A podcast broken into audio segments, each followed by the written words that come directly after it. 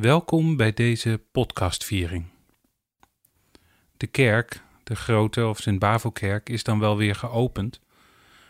En bezoekers zijn ook weer welkom. En ook het stiltemoment op maandagmorgen is weer begonnen. Maar bij de kerkdienst zou nog geen kwart van de mensen nu aanwezig mogen zijn. Daarom is er deze podcast, waar we allemaal even veraf of dichtbij zijn maar waar eigenlijk ook veel meer mensen naar luisteren dan er op zondagmorgen in de kerk zitten. Misschien luister jij nu wel voor het eerst naar deze podcast, of misschien heb je er al zoveel geluisterd dat je het wel gehoord hebt en verlangt naar eindelijk weer een gewone kerkdienst. Zou het wel weer gewoon kunnen worden? En wat is dan gewoon? Hoe lang zal het nog duren voordat de angst voor ontmoeting en nabijheid ons weer verlaten heeft? Omdat we willen leven naar het licht toe, steek ik hier een kaars aan. Teken van Gods licht, dat voor ons uitgaat en ons verlicht. Als het kan, steek dan ook een kaarsje aan, als teken van verbondenheid.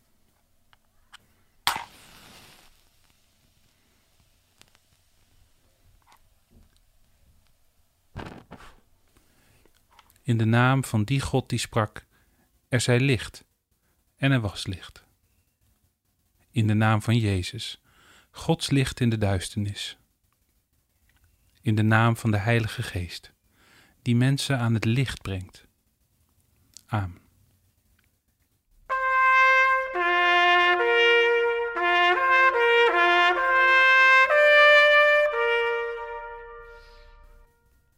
God, we bidden voor onszelf. Omdat er zoveel in en om ons heen is veranderd. En we weten eigenlijk nog niet half wat dat met ons doet. We bidden u omdat deze tijd ons onder spanning zet. En we de neiging krijgen om elkaar de schuld te gaan geven. We bidden u omdat we geen anderhalve meter afstand willen hoeven houden omdat we elkaar willen kunnen troosten en aanraken of knuffelen of gewoon weer zorgeloos ontmoeten. God verlos ons van de argwaan en de angst voor onze medemensen. We bidden U voor onszelf, omdat wij allemaal kind van God zijn, maar we elkaar zo niet behandelen. En we danken dan ook deze week voor de jongeren van het Rudolf Steiner College, die zoveel van ons op het gras in de hout verzamelden om discriminatie aan de orde te stellen. Iedereen netjes op afstand van elkaar, maar wel verbonden in onze hoop en in ons verlangen. We bidden voor de mensen die in ons land de wetten maken. Dat zij ruimte durven laten voor de geest die ons verbindt. En dat zij ook blijven kiezen voor vertrouwen en niet voor controle. En dat wetten ons als menselijke familie niet uit elkaar zullen drijven. We bidden voor onszelf als we ziek zijn, als we niet mee kunnen doen, maar ons lijf ons bezighoudt. We bidden voor wie zich zorgen maakt om een kind of een geliefde die ziek is. Voor wie aan de zijlijn staat en het gevoel heeft niets te kunnen doen. Sterk ons geloof dat onze nabijheid ook van ongekende waarde is. We bidden voor dominee Willemijn van Dijk, die deze week ziek was en gelukkig weer aan de beterende hand, maar die liever hier te horen was geweest. God, alles wat ons bezighoudt, leggen we in uw hand. Amen.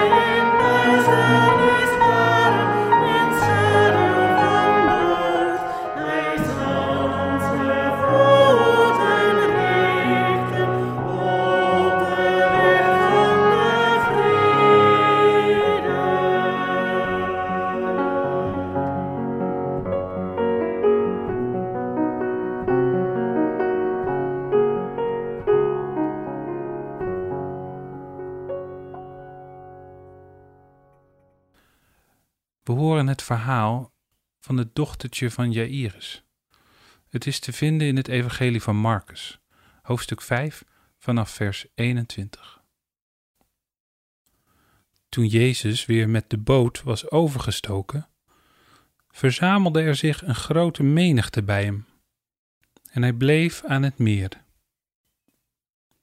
Een van de leiders van de synagoge, die Jairus heette, kwam naar hem toe, en toen hij Jezus zag, viel hij aan zijn voeten neer. Hij smeekte hem dringend. Mijn dochter ligt op sterven. Kom haar de handen opleggen om haar te redden en te zorgen dat ze in leven blijft. Hij ging met hem mee. Een grote menigte volgde hem en verdrong zich om hem heen. Onder hen was ook een vrouw die al twaalf jaar aan bloedverlies leed. Ze had veel ellende doorgemaakt door de behandeling van allerlei artsen, aan wie ze haar hele vermogen had uitgegeven, zonder dat ze ergens baat bij had gehad. Integendeel, ze was alleen maar achteruit gegaan. Ze had gehoord over Jezus en ze begaf zich tussen de menigte en raakte zijn bovenkleed van achteren aan, want ze dacht: Als ik alleen zijn kleren maar kan aanraken, zal ik al gered worden. En meteen hield het bloed op te vloeien, en ze merkte aan haar lichaam dat ze van de kwaal genezen was. Op hetzelfde ogenblik werd Jezus zich ervan bewust dat er kracht uit hem was weggestroomd. Midden in de menigte draaide hij zich om en vroeg: Wie heeft mijn kleren aangeraakt? Zijn leerlingen zeiden tegen hem: U ziet dat de menigte zich om u verdringt, en dan vraagt u: Wie heeft mij aangeraakt? Maar hij keek om zich heen om te zien wie het gedaan had. De vrouw, die bang was geworden en stond te trillen omdat ze wist wat er met haar gebeurd was, kwam naar hem toe en viel voor hem neer en ze vertelde hem de hele waarheid. Toen zei hij tegen haar: Uw geloof heeft u gered. Ga in vrede en wees genezen van uw kwaal. Nog voor hij uitgesproken was, kwamen enkele mensen tegen de leider van de synagoge zeggen: Uw dochter is gestorven. Waarom valt u de meester nog lastig? Maar Jezus hoorde dat en zei tegen de leider van de synagoge: Wees niet bang, maar blijf geloven. Hij stond niemand toe om met hem mee te gaan, behalve Petrus, Jacobus en Johannes, de broer van Jacobus. Ze kwamen bij het huis van de leider van de synagoge en zagen daar een groep mensen die luid stonden te huilen en te weeklagen. Hij ging naar binnen en zei tegen hen: Waarom maken jullie zo'n misbaar en huilen jullie? Het kind is niet gestorven, het slaapt. Ze lachten hem uit. Maar hij stuurde hen allemaal naar buiten en ging met de vader en moeder van het kind en de leerlingen die bij hem waren de kamer van het kind binnen. Hij pakte de hand van het kind vast en zei tegen haar: Talita kum. In onze taal betekent dat: Meisje, ik zeg je, sta op. Meteen stond het meisje op en begon heen en weer te lopen. Ze was twaalf jaar. Iedereen was met stomheid geslagen. Hij drukte hun op het hart dat niemand dit te weten mocht komen en zei dat ze haar te eten moesten geven.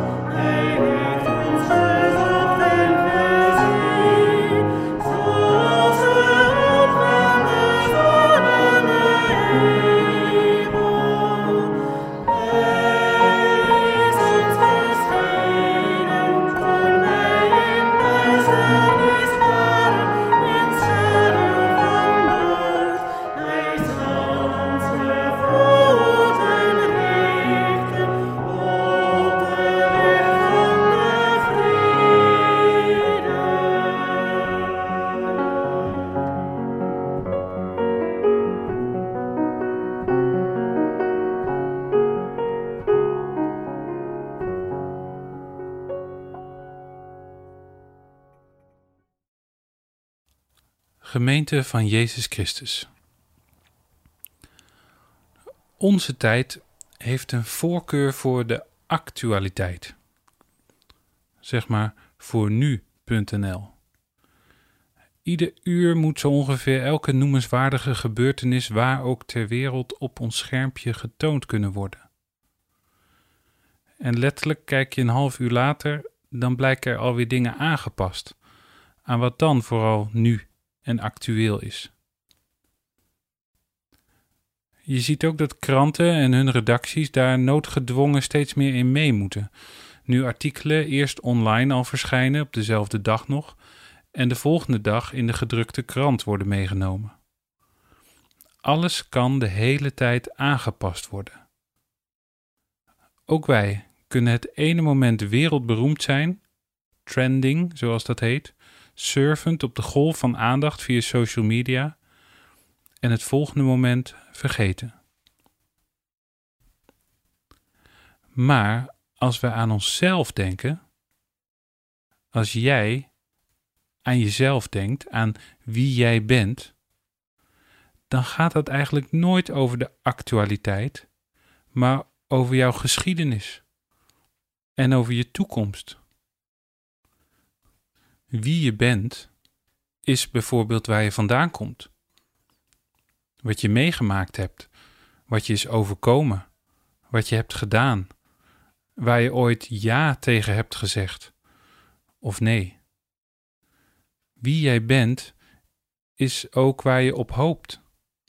Datgene waar je je mee verbonden hebt, waar je je thuis weet. Terwijl we ons dus collectief op het nu en op de actualiteit willen richten, voelen we ons persoonlijk veel meer een voortdurende lijn.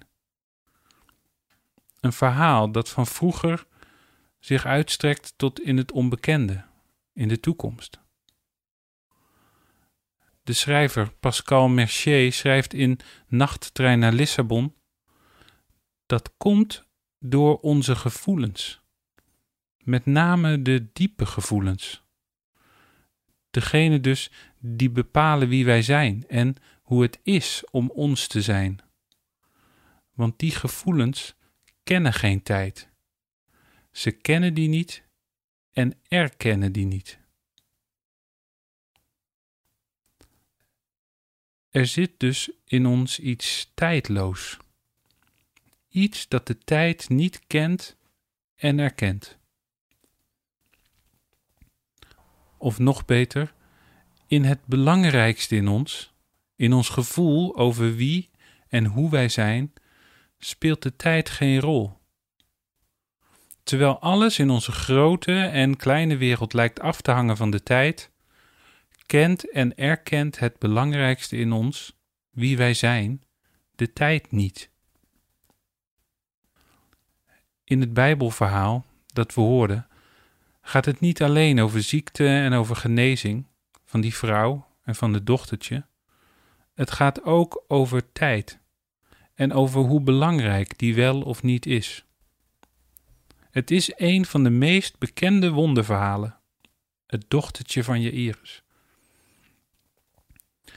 En ook voor mij als dienaar des woords is het altijd weer een beetje een worsteling. Wat moeten we toch met die wonderen? Op Facebook zag ik deze week weer berichten van de moeder die met haar peuter naar het ziekenhuis moet. Voor bestraling of voor chemokuur. Dat verhaal van Jairus, die zich zorgen maakt om zijn kind, is echt geen verhaal van toen. Het is nog steeds een van de grootste angsten van alle ouders. Je kind levensgevaarlijk ziek. Dat zou niet mogen kunnen. Waar is Jezus dan nu om al die zieke kinderen te doen opstaan. We zouden hem toch allemaal wel kunnen smeken, zoals Jairus. Mijn geliefde ligt op sterven. Kom haar de handen opleggen om haar te redden en te zorgen dat ze in leven blijft. Maar geef ik toe aan die wensgedachte en stel ik me voor dat Jezus nu, vandaag, als een soort supergenezer aanwezig zou zijn? Dan zou die uit elkaar getrokken worden. We zouden vechten om Jezus met ons mee te krijgen. We zouden geldbedragen gaan bieden. We zouden alles gaan bieden, de een nog meer dan de ander. Jezus zou een schaars product zijn dat iedereen wil hebben. En we zouden de wanhoop nabij zijn in onze poging om net als Jairus Jezus op die plek te krijgen waar hij zijn wonder zou kunnen verrichten. En eigenlijk denk ik dat dit verhaal eigenlijk al over deze vraag gaat. Want het is daar in het verhaal van Marcus al druk rondom Jezus. Schouder aan schouder staan de mensen. Maar als lezers leven we met Jairus mee. Gelukkig, het lukt hem om Jezus aandacht te krijgen. De hoop is nog niet verloren. En ook, goddank, Jezus zet zich in beweging. Hij komt met hem mee. Toch haast hij zich niet. Jezus rent bij mijn weten nooit. Of als er een storm is op het meer, dan slaapt hij. De tijd lijkt geen vat op hem te hebben. Maar vertel dat maar eens aan Jairus. En dan, als hij met Jairus mee moet, dan presteert een vrouw het om ook Jezus aandacht te vragen. Of dat eigenlijk nog niet eens. Zij wil hem alleen maar aanraken. Dat is al genoeg. Dat kost ook geen tijd. Haar genezing heeft er ook geen haast.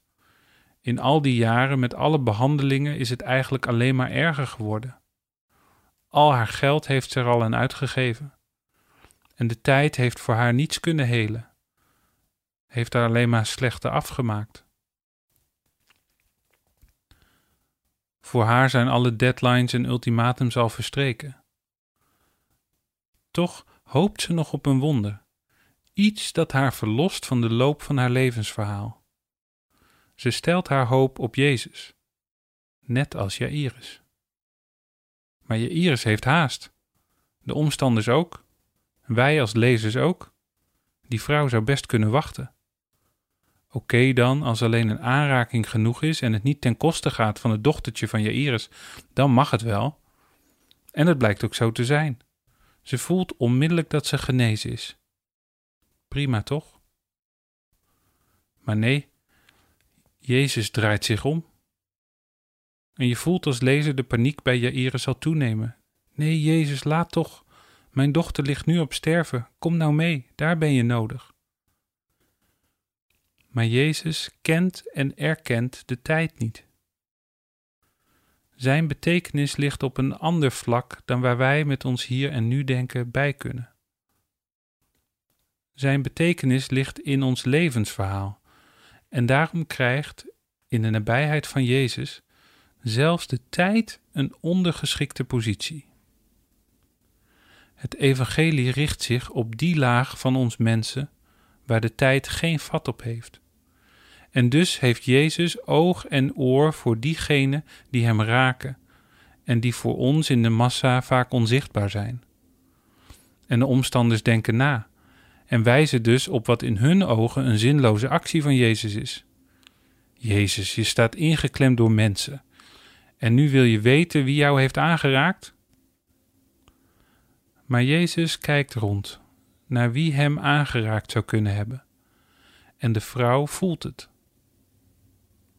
En dan blijkt dat dat oneindig korte moment van aanraking, dat moment van nu, beslissend is geweest voor haar levensverhaal. Dat is haar genezing. En Jezus' woorden aan haar geven duur aan dat moment. Ga heen en wees genezen. Alsof hij zegt: laat het onderdeel worden van je leven, van wie jij bent. Laat het meer zijn dan dat je weer normaal bent. Niemand is tenslotte normaal. Wees genezen. Zou dat niet het beeld ook moeten zijn voor onze huidige gewonde samenleving? Dat we ooit genezen mogen zijn van de afstand die ons nu zo ziek maakt? Of is die vrouw eigenlijk een egoïst? Ze houdt toch Jezus op, terwijl hij zich zou moeten haasten naar het kind in doodstrijd? En jong gaat toch voor oud, lezen we ook nu in de krant.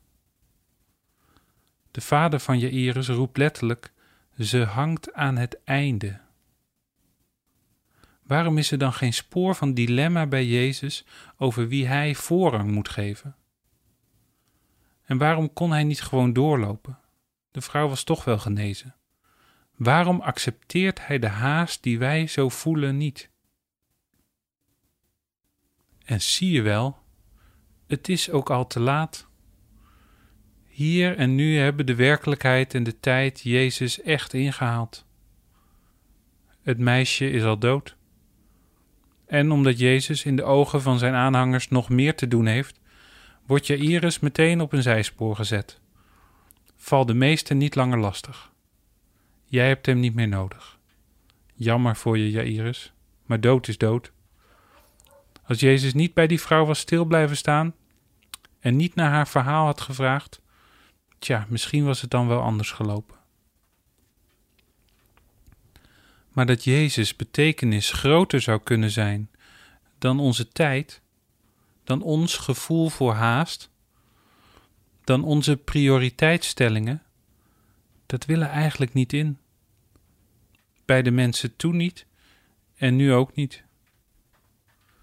De kerk, ja, zou bij de tijd moeten aansluiten, dat vind ik zelf ook.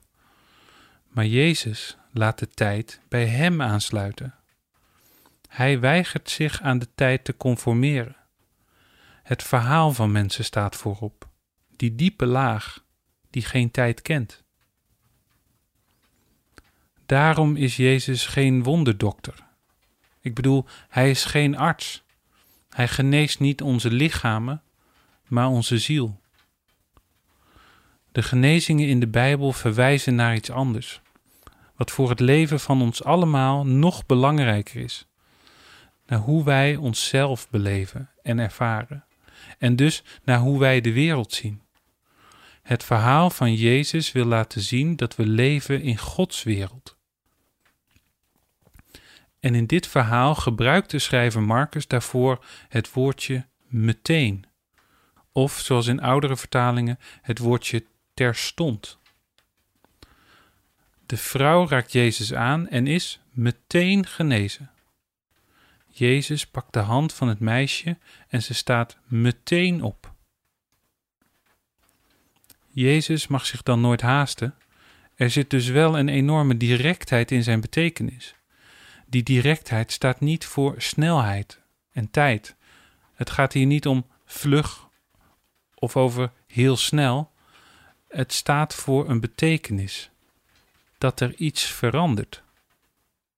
De hemel raakt de aarde en de aarde is niet meer zoals het was. En hier moet ik denken aan die uitdrukking als we van iets zeggen: daar ben ik voor goed van genezen. Die uitspraak wijst eigenlijk nooit op een fysieke aandoening, maar op een moment van een teleurstellende ervaring. En hoe je anders bent gaan kijken daardoor. Stel nou eens dat we die uitdrukking er voor goed van genezen zijn ook in positieve zin zouden kunnen gebruiken. Dat die vrouw en het meisje uit het verhaal van morgen ergens voor goed van zijn genezen. Augustinus schreef in zijn bekentenissen tot God: Uw vandaag is de eeuwigheid. Wij begonnen met de tijd, hoe we vooral in het nu lijken te willen leven, terwijl onze diepste gevoelens, ons beeld van hoe het is om ons te zijn, zich niets van tijd aantrekken. En het terrein waar de tijd geen rol speelt, is de eeuwigheid. Zo zijn wij voor ons gevoel ook eeuwig. En waarschijnlijk daarom ook zo bang voor een einde. Dat bijbelse moment van meteen, van terstond, is dat moment waarop in het nu er een wissel omgaat in onze diepe laag, die van ons tijdloos gevoel van ons eigen levensverhaal, dat zich meestal niets van de tijd aantrekt en nooit laat haasten, als een moment dat je voorgoed van iets geneest. Want als wij ons leven anders gaan zien, dan is dat een wonder. Dan verandert dat onze eeuwigheid. En wie belooft ons dat verandering een goede zaak is?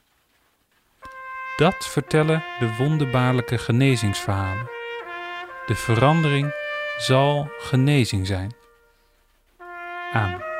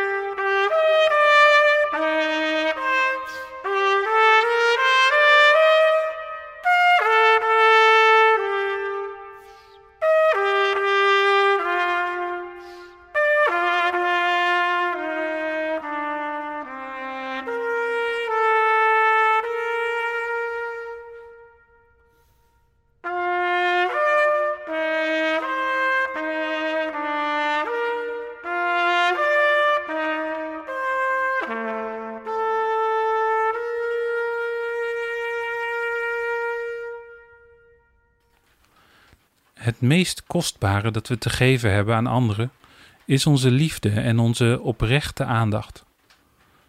Dus geef dat vooral. Maar je bent ook uitgenodigd om als dat kan te delen van je rijkdom. Voor deze kerk en voor de projecten die vanuit de kerk gesteund worden door de diaconie. Op de website www.bavo.nl vind je bij deze podcast hierover meer informatie. Laat ons dan verbonden zijn met elkaar, met God en met allen die wereldwijd het gebed bidden dat Jezus ons leerde.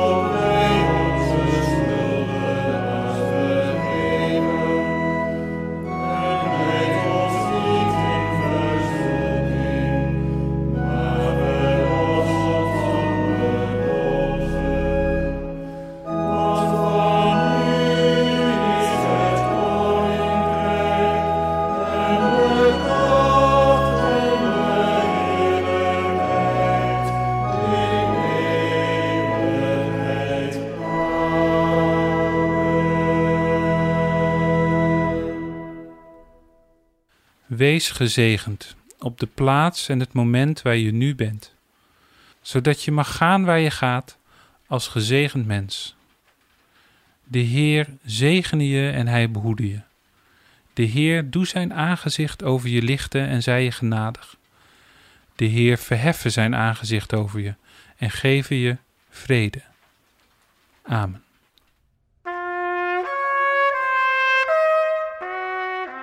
Je hoorde in deze aflevering organist en muzikaal leider Anton Pauw, pianiste Valeria Zakopai, trompetist Simon Brul en zangeres Annette Boland en de zangers van de Oude Bavelkantorij. Michel Zera maakte met hen in de Nieuwe Kerk de opnames. Ook hoor je de stemmen van Jordi van de Wind als Jairus, Helene van der Laan als de vrouw die genezen wordt, Rick Piels als Jezus, Hanna Jansen als leerling en Marjolein de Waal als mens. Mijn naam is Tom de Haan en het lied dat werd gezongen was lied 158b uit het nieuwe liedboek, Een schoot van ontferming.